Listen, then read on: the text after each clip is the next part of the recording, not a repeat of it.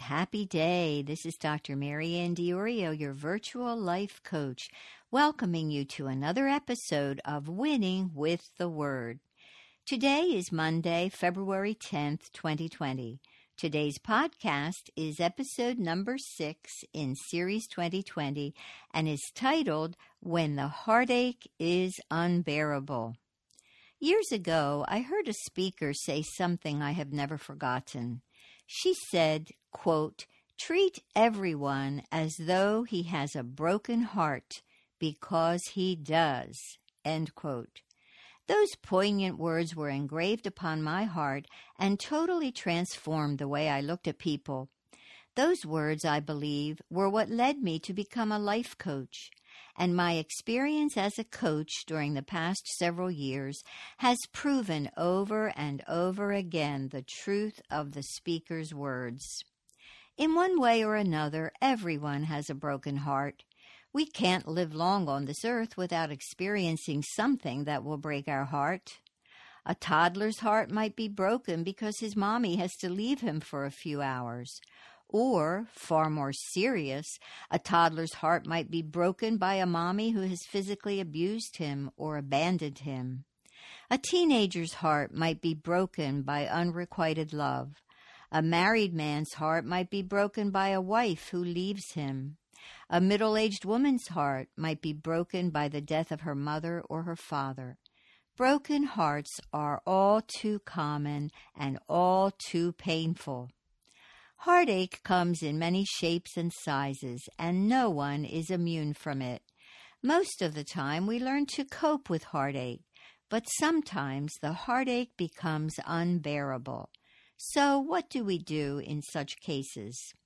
As always, the Bible, God's manual for man, provides the answers. Let's take a look at what this greatest book of all time has to say about heartache. Number one, God knows our heartache. Not only does He know it, He wants to heal it. Acts chapter 15, verse 8 tells us that God knows people's hearts. God knows your heart too, and He knows the depth of your suffering. He wants to take away the pain and replace it with His joy and peace. Number two, God sent Jesus to comfort the brokenhearted. In Isaiah chapter 61, verse 1, a verse quoted again by Jesus in Luke chapter 4, verse 18, we read, quote, The Spirit of the Sovereign Lord is upon me, for the Lord has sent me to comfort the brokenhearted. Unquote. Jesus came to earth to comfort the brokenhearted. He wants to comfort you too. Why? Because He loves you. Number three, God heals our broken hearts, thereby removing the heartache. Psalm 147, verse 3 says, He heals the broken-hearted and bandages their wounds. Picture our loving Jesus bandaging your broken heart as he restores it to wholeness. Number four, God is near to you at all times, especially during times of deep heartache. The Bible tells us in Psalm 34, verses 18 and 19, that the Lord is close to the broken-hearted. He rescues those whose spirits are crushed. The righteous person faces many troubles, but the Lord comes to the rescue each time. If you are broken-hearted, the Lord is close to you and wants to rescue you. What an amazing promise. Surely knowing this gives us hope to go on when we feel like giving up. In order for Jesus to heal our broken heart, we must ask him to. Jesus is a gentleman, and he will not force himself upon you. But if you ask him to heal your broken heart, he will jump at the opportunity to do so.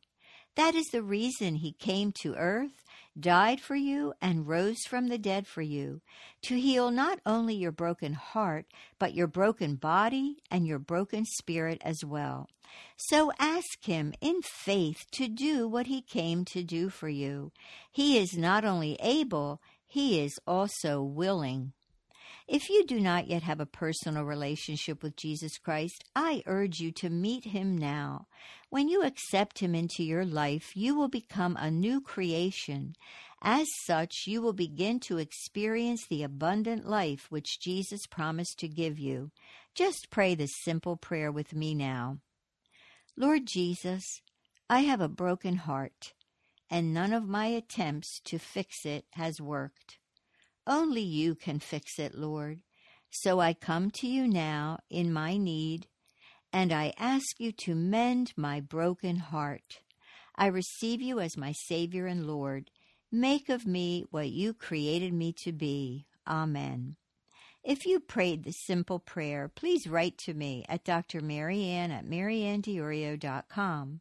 I would like to send you a little booklet that will help you get started in your relationship with Jesus Christ. I also encourage you to get yourself a Bible and read it every day, starting in the Gospel of John, which is in the second half of the Bible. Finally, ask the Lord to lead you to the church of His choice for you, where you can learn about Him and find fellowship and encouragement with other Christ followers.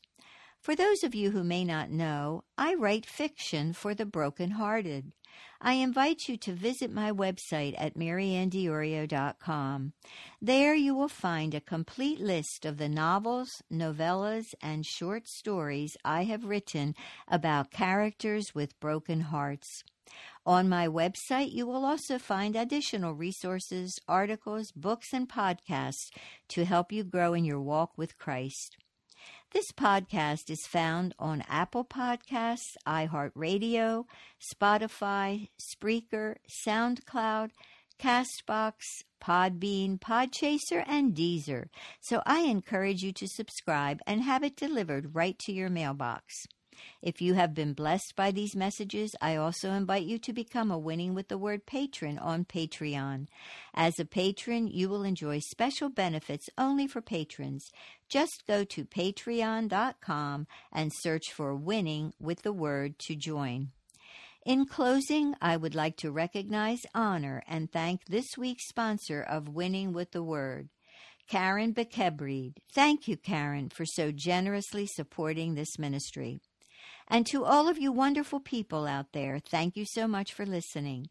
This is Dr. MaryAnn Diorio, your virtual life coach, reminding you that God loves you just as you are and just where you are, and that He will help you to keep on winning with the Word.